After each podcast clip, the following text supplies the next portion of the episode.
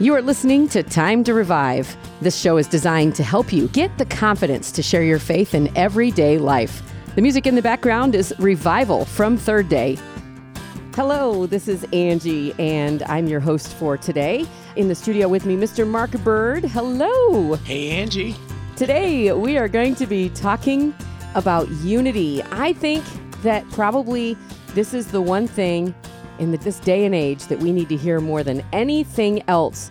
So let's talk unity. Yeah, let's start today, Angie, by looking at unity and how Jesus approached it. We've talked so many times that we've been together, like, okay, so how about the example? You know, his example is Jesus. And how did Jesus practice unity or how did he approach it? That's what we want to look at today. And really, I think, did Jesus practice unity? He did. That's the rhetorical piece of the question. Here's the other piece. So, how did he approach it? How did he approach unity? Okay. Okay. So, obviously, he had to experience the opposite of it to Disunity. be able to approach it. Right. So, the opposite of unity is disunity. So, Jesus realized that he approached it with prayer. And so, mm. interestingly enough, in John 17, and he starts off, this is interesting because basically the whole entire chapter of John 17, and for time's sake, we're not going to read every verse today, but we are going to just highlight this before we get going on this. But in the very beginning of it, John 17, 1 through 5, Jesus actually prays for himself. Okay. Does anybody realize that? Jesus prayed for himself. I guess I haven't realized it, but okay. Yeah, he I started off he started off in this chapter about unity, right? And then he gets to the point where he prays for his disciples. Yep, Okay. yep. Uh, starting in verse six, and then when we get down to verse twenty, which is where we are actually going to read, he starts praying for all believers. And so, no matter, regardless of what brand you are, what brand of a believer, if you're a believer in Jesus Christ, Jesus approached our unity or our need for unity through prayer. So everything that he addressed in unity, he addressed in prayer. Do you think that he started praying for himself first? Because it always starts with us. We need to be praying for ourselves to be part of the solution. I believe so, Angie. I think it's a great idea for us because when we're tempted to be disunified, Mm. in order for us to get on the starting point, we have to usually pray for ourselves, ask God to help That's- us. yes. So that's where I'm going with that. And I'm thinking, not that I believe that Jesus sinned at all, but he's setting the example. And he mm-hmm. said, what? The servant is what? The best example of a leader. So if you want to be a leader, the best way to model that is to be a servant. And so I think he's doing that. He prayed for himself, he prayed for his disciples, and now starting in verse 20, he prays for all believers. And it reads like this I do not pray for these alone, but also for those who will believe in me through their word. That they may all be one as you, Father, are in me and I in you, and they also may be one in us, that the world may believe you sent me stop there. Angie, the, the common thing in both of those verses is that they will believe. Okay? Yes. This is for future believers. Like this is saying you're a model. I'm praying for you for those that will believe at your word. Ah, okay. See that? Yeah. Why we need to be unified. And verse 22 says, And the glory which you gave me, I have given to them, that they may be one just as we are one. I in them, and you in me, that they may be made perfect in one, and that the world may know that you have sent me and have loved them as you have loved me. And so, what he's saying here is he's saying, This is the example again. Father, you love me. I know that. And I want to pray for all believers that they will see the love that we have for one another. And again, Jesus said in John also that you will know them by their love for one another. What does that look like? It looks like unity, mm, right? Yeah, And yeah. we'll be known by that love. We'll be known by that unity. And that will testify to the world for those who will believe, Jesus is saying, it will testify to them of his love. So he's going on to explain that he and the Father are one, they are unified, Right? and that the people need to be unified just as they are unified. And this is the, again, back to the example, is Jesus and God being unified as one. Yeah. So we now come and be unified kind of as the third party, but in. as one.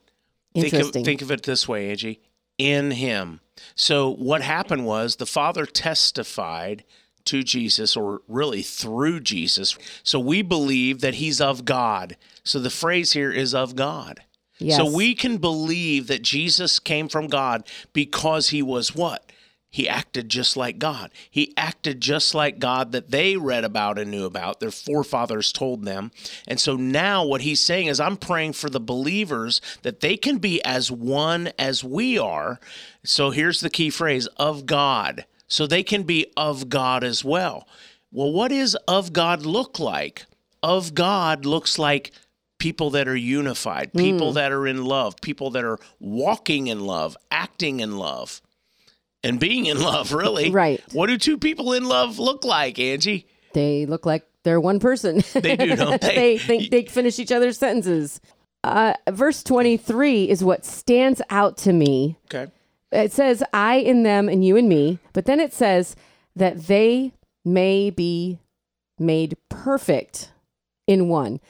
And that word is just jumping out at me. Can we talk about that? Yeah, the perfect. Does that mean they'll never do anything wrong, Angie? So that is the misnomer because everybody jumps on that, right?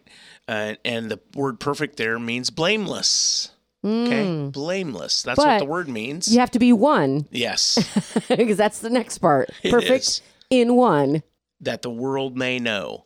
And the key for me personally in all of this is that the world may know. Yeah. And what I believe Jesus is praying for the believers to be is that they will believe you because of me, because I testify of my Father, and you will testify of me, my Father and I, you and me. It's kind of like the same reflection. So if you think about the reflection of Christ or the image of Christ, it is the reflection of his love.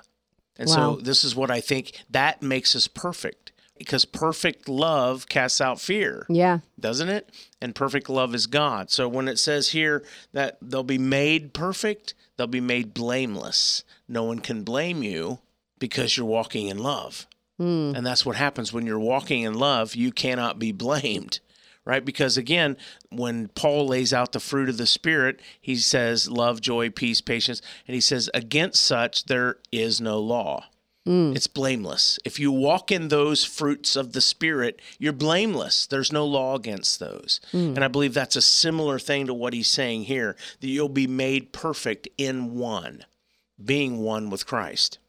Okay, so let me ask you this. I know I'm trying to think practically. How can we help our listeners understand how to put this into practical application? Because we might be willing to be one, but how does that look in the body and how does it? I mean, it just, how does it look? I guess is the question I'm trying to ask. So I know that with what you do with Revive Ohio, that you take teams out, and these teams are from every different denomination and every different church, and they go out in fours and they uh, they talk to people. And I've gone on these teams with you before, and I remember we led a woman to the Lord, and after it was all said and done, she said, "What church are you guys from?" Right. And we had- just met.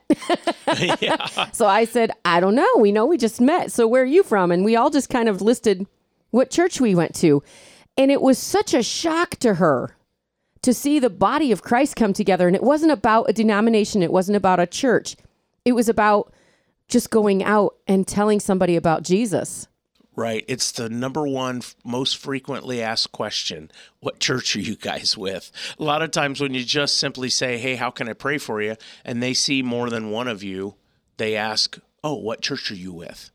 And then their their minds are blown Right. when we're not just from a church. We are the church. The church, right. Exactly right. And so we are one, right? We are made perfect. We're not perfect, we're not sinless, but we're being made in perfection because of our love. And what are they seeing? Our love. So that there's no blame to be placed, if you will. Like uh, if you're trying to pick out a flaw, well, these people love each other. You Yeah. see what I'm saying? Yeah. And guess what? And it doesn't matter what church they go to. So in your example, Angie, what's amazing about that, you didn't even know what church the other people went to, right? No, I didn't. Because it didn't matter. and we and we we're going out not only unified together under the banner of Jesus, but we also are going out in love to the people. Right. It wasn't about us. Right. It was about loving on the people and and that's what it's all about is showing love out there. So let me bring you to present day. Okay.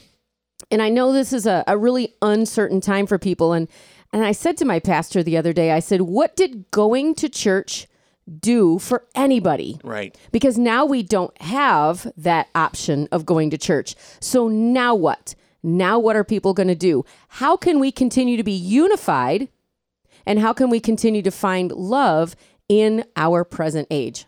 I think that's a beautiful question, Angie. And my guess is that your pastor answered it's the same kind of thing that we're talking about, the same kind of vein. It's the in love thing. Because if we don't go in love, they'll see right through it. And my guess is, Angie, when you shared with the lady in the example you shared, when you shared with her that, boy, I don't even know. I don't even know what churches we go to. That probably didn't offend her. Not at all. Right. You see what I'm saying? Because you were, that was a blameless thing. Mm-hmm. And so it was like, wow, you must be motivated by love. In other words, you're not just motivated by church. Yeah, we're not trying to get people into church. Exactly. We're trying to get them into heaven. right, exactly. And I think that's the difference. And I think she was able to see that. That's why it didn't faze her that you didn't even know. I actually think that it meant more to her because it wasn't about a propaganda of a church, Right. but it was something. Yeah, there's just something about it. And I, I guess I want to talk about that too is how God flows through unity. And we might talk about this more over the next couple of weeks, but can we just touch on that?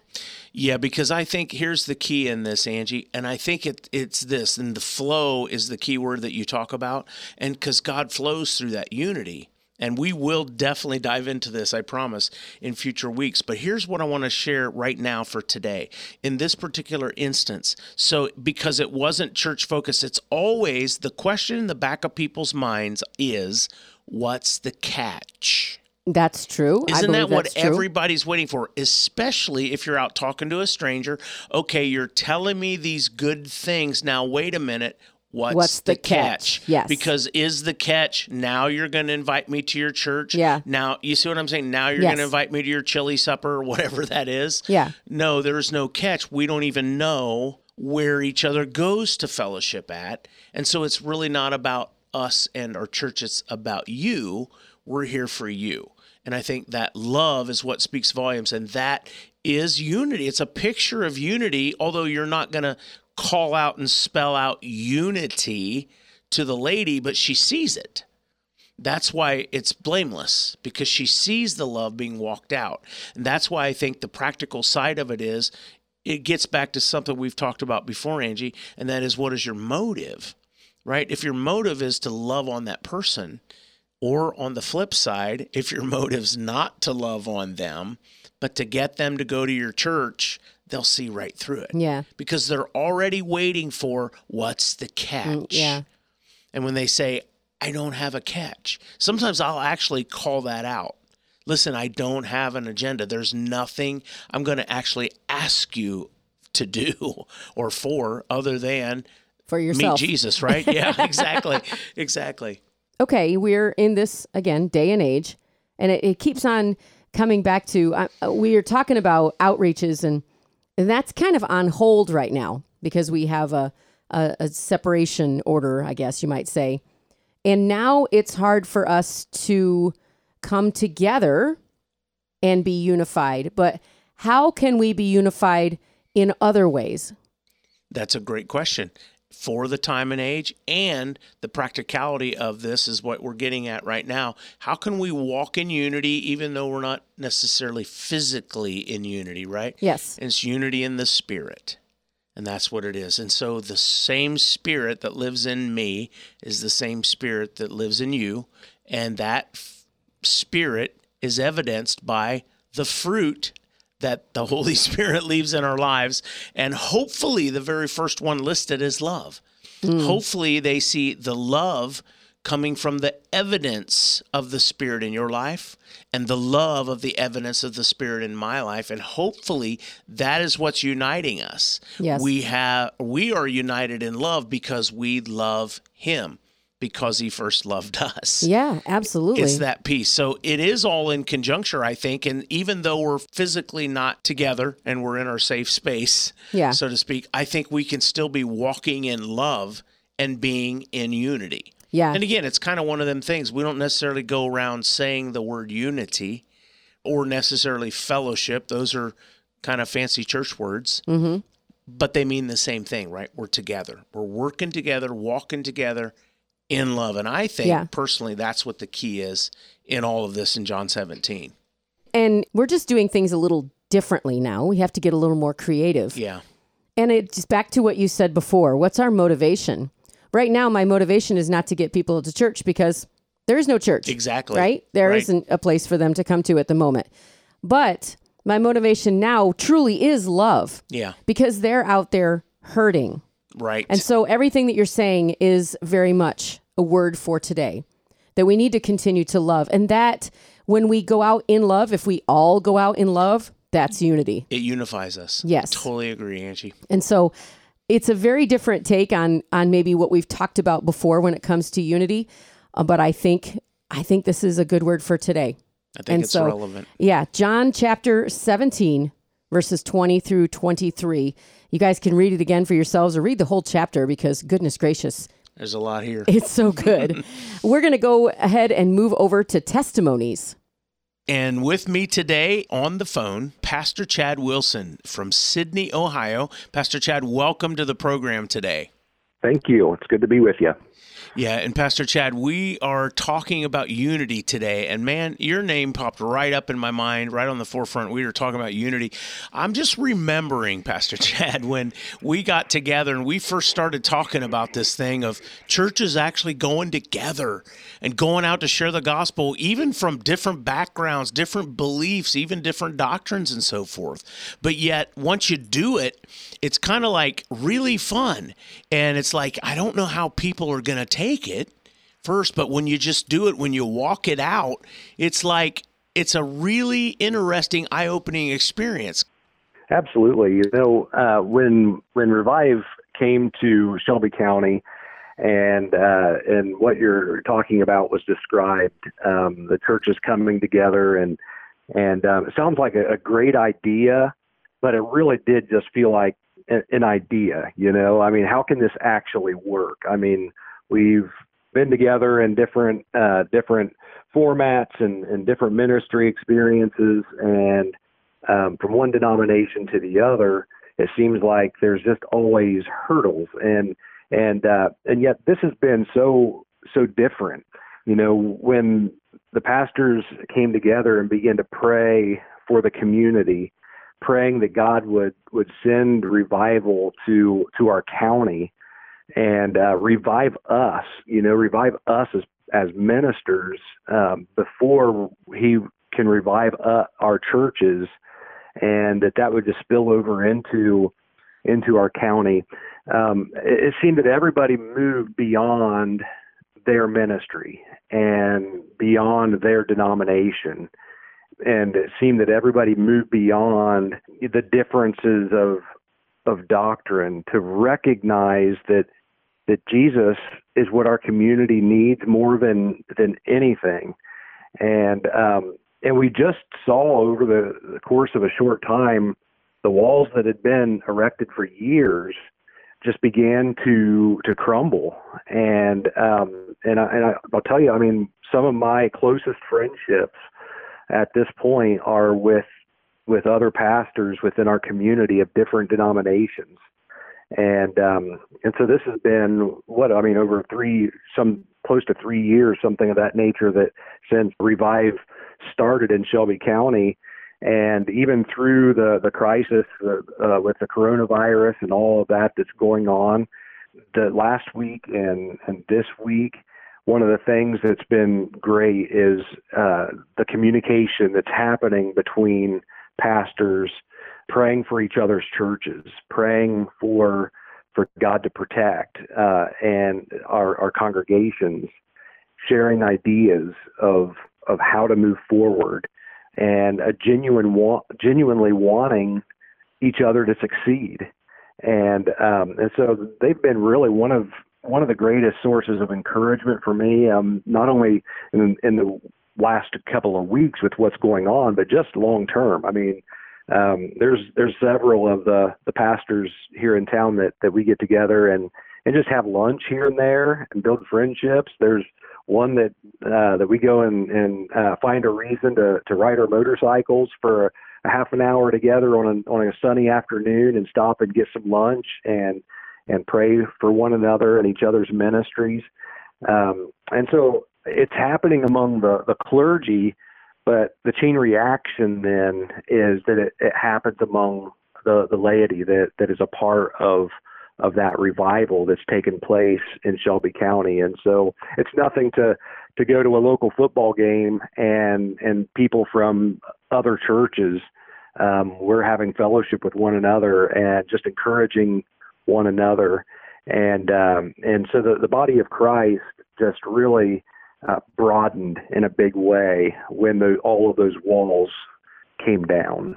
I love that whole picture of how you said that the the revival started with the pastors first. That is such a key. I mean, my goodness, yes, it's going to flow from the top down, right? Right. And uh, and and I have seen this actually in other counties where the pastors have come together in unity and now there's this this great friendship and camaraderie that's going on among the pastors. I think that is a great testimony to what this can happen. So, let me ask you this, outside of doing revive, how have you practiced unity with other churches that aren't revive centered? There's this praying for the success of of the church in Shelby County. And so uh, sometimes we're able to bridge a, a gap where a, a, church isn't necessarily involved monthly in outreach, but they uh, we're able to get them to host one one month. And so for that month, they're a part of, of that, and we just celebrate that, even if uh, we know that, that maybe we won't see them um, in months uh, months ahead. But the really beautiful thing in in all of it is um, the people that see what what's happening, and that that that churches and that pastors can get beyond a, a competition mindset to to actually pray, Lord, help that church reach people that we won't. And um, and that's a, that's a genuine prayer that I, I really believe that we have in Shelby County that really wasn't necessarily prevalent before. Yeah, Pastor Chad, I'm encouraged listening to you talk about that piece. And of course, when we look at John 17, it's all about Jesus praying. I know that I've experienced this as well. And I would love to hear you kind of talk a little bit about the practical side of that because you're mentioning how you guys are praying for one another. You're actually praying for one another's congregations. You're actually meeting people out in public that go to different churches, but you're praying for one another because we have the same goal, right, of lifting up Jesus. But, you know, you've read John 17 probably a thousand times too, Pastor Chad, but how does that mm-hmm. practically get walked out, in your opinion? Well, I, I think that when we recognize that we we are about the same mission, that triggers that need and that want, that desire to see another minister and their congregation succeed. And so that's a genuine heart that of course we pray our heart and and so I, I, I think that what that says is that the Lord has changed the heart of many of us pastors, and and so we pray as Jesus would pray, and we pray for the success of His church, the body of Christ, whether it benefits us personally or our local church personally or not and uh, and so you know that that avenue of prayer uh, has looked different at different times. I mean, of course, we've had prayer meetings um, that that churches will gather and, and pray, and and some last for a little while, and and uh, and but the the real the prayer that has gone on um, has been largely in uh, what I would call a passive avenue, texting one another.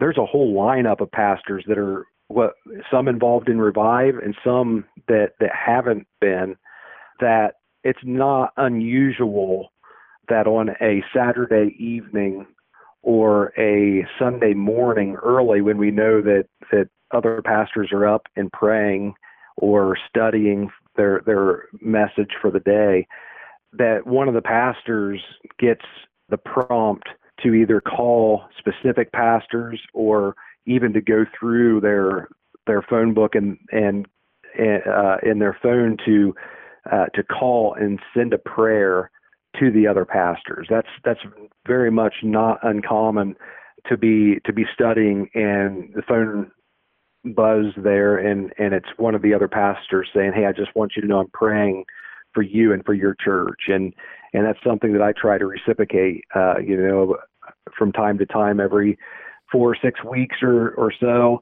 um, as I'm studying and kind of wrapping up my Sunday morning routine, or even Saturday, Saturday evening as uh, our family kind of settles down and and, uh, and and things quiet. It's not unusual to pick up the phone and just text a prayer, a blessing upon those other churches, and that I've, I've heard several of the the other pastors that echoed that that is so meaningful for us to pray those blessings upon each other in that simple way of sending encouragements and prayers through a, through a text. And you know, a text doesn't seem like a whole lot, and and yet we've seen that uh, really, I believe, rattle the the gates of hell. Oh, that yeah. uh, that we have pastors that um, not only are zeroed into the message of Jesus Christ, but they've got their minds expanded from my little church and denominational building to seeing that uh, we pray blessings upon all the churches across our county, uh, that, that God sized things are going to take place as far as it de- depends upon us. That's beautiful.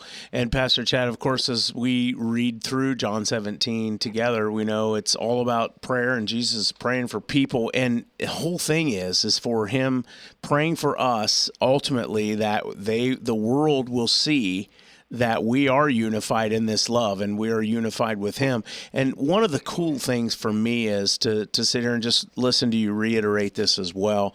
The great thing for me is this unity just that keeps the revival fires going in your hearts.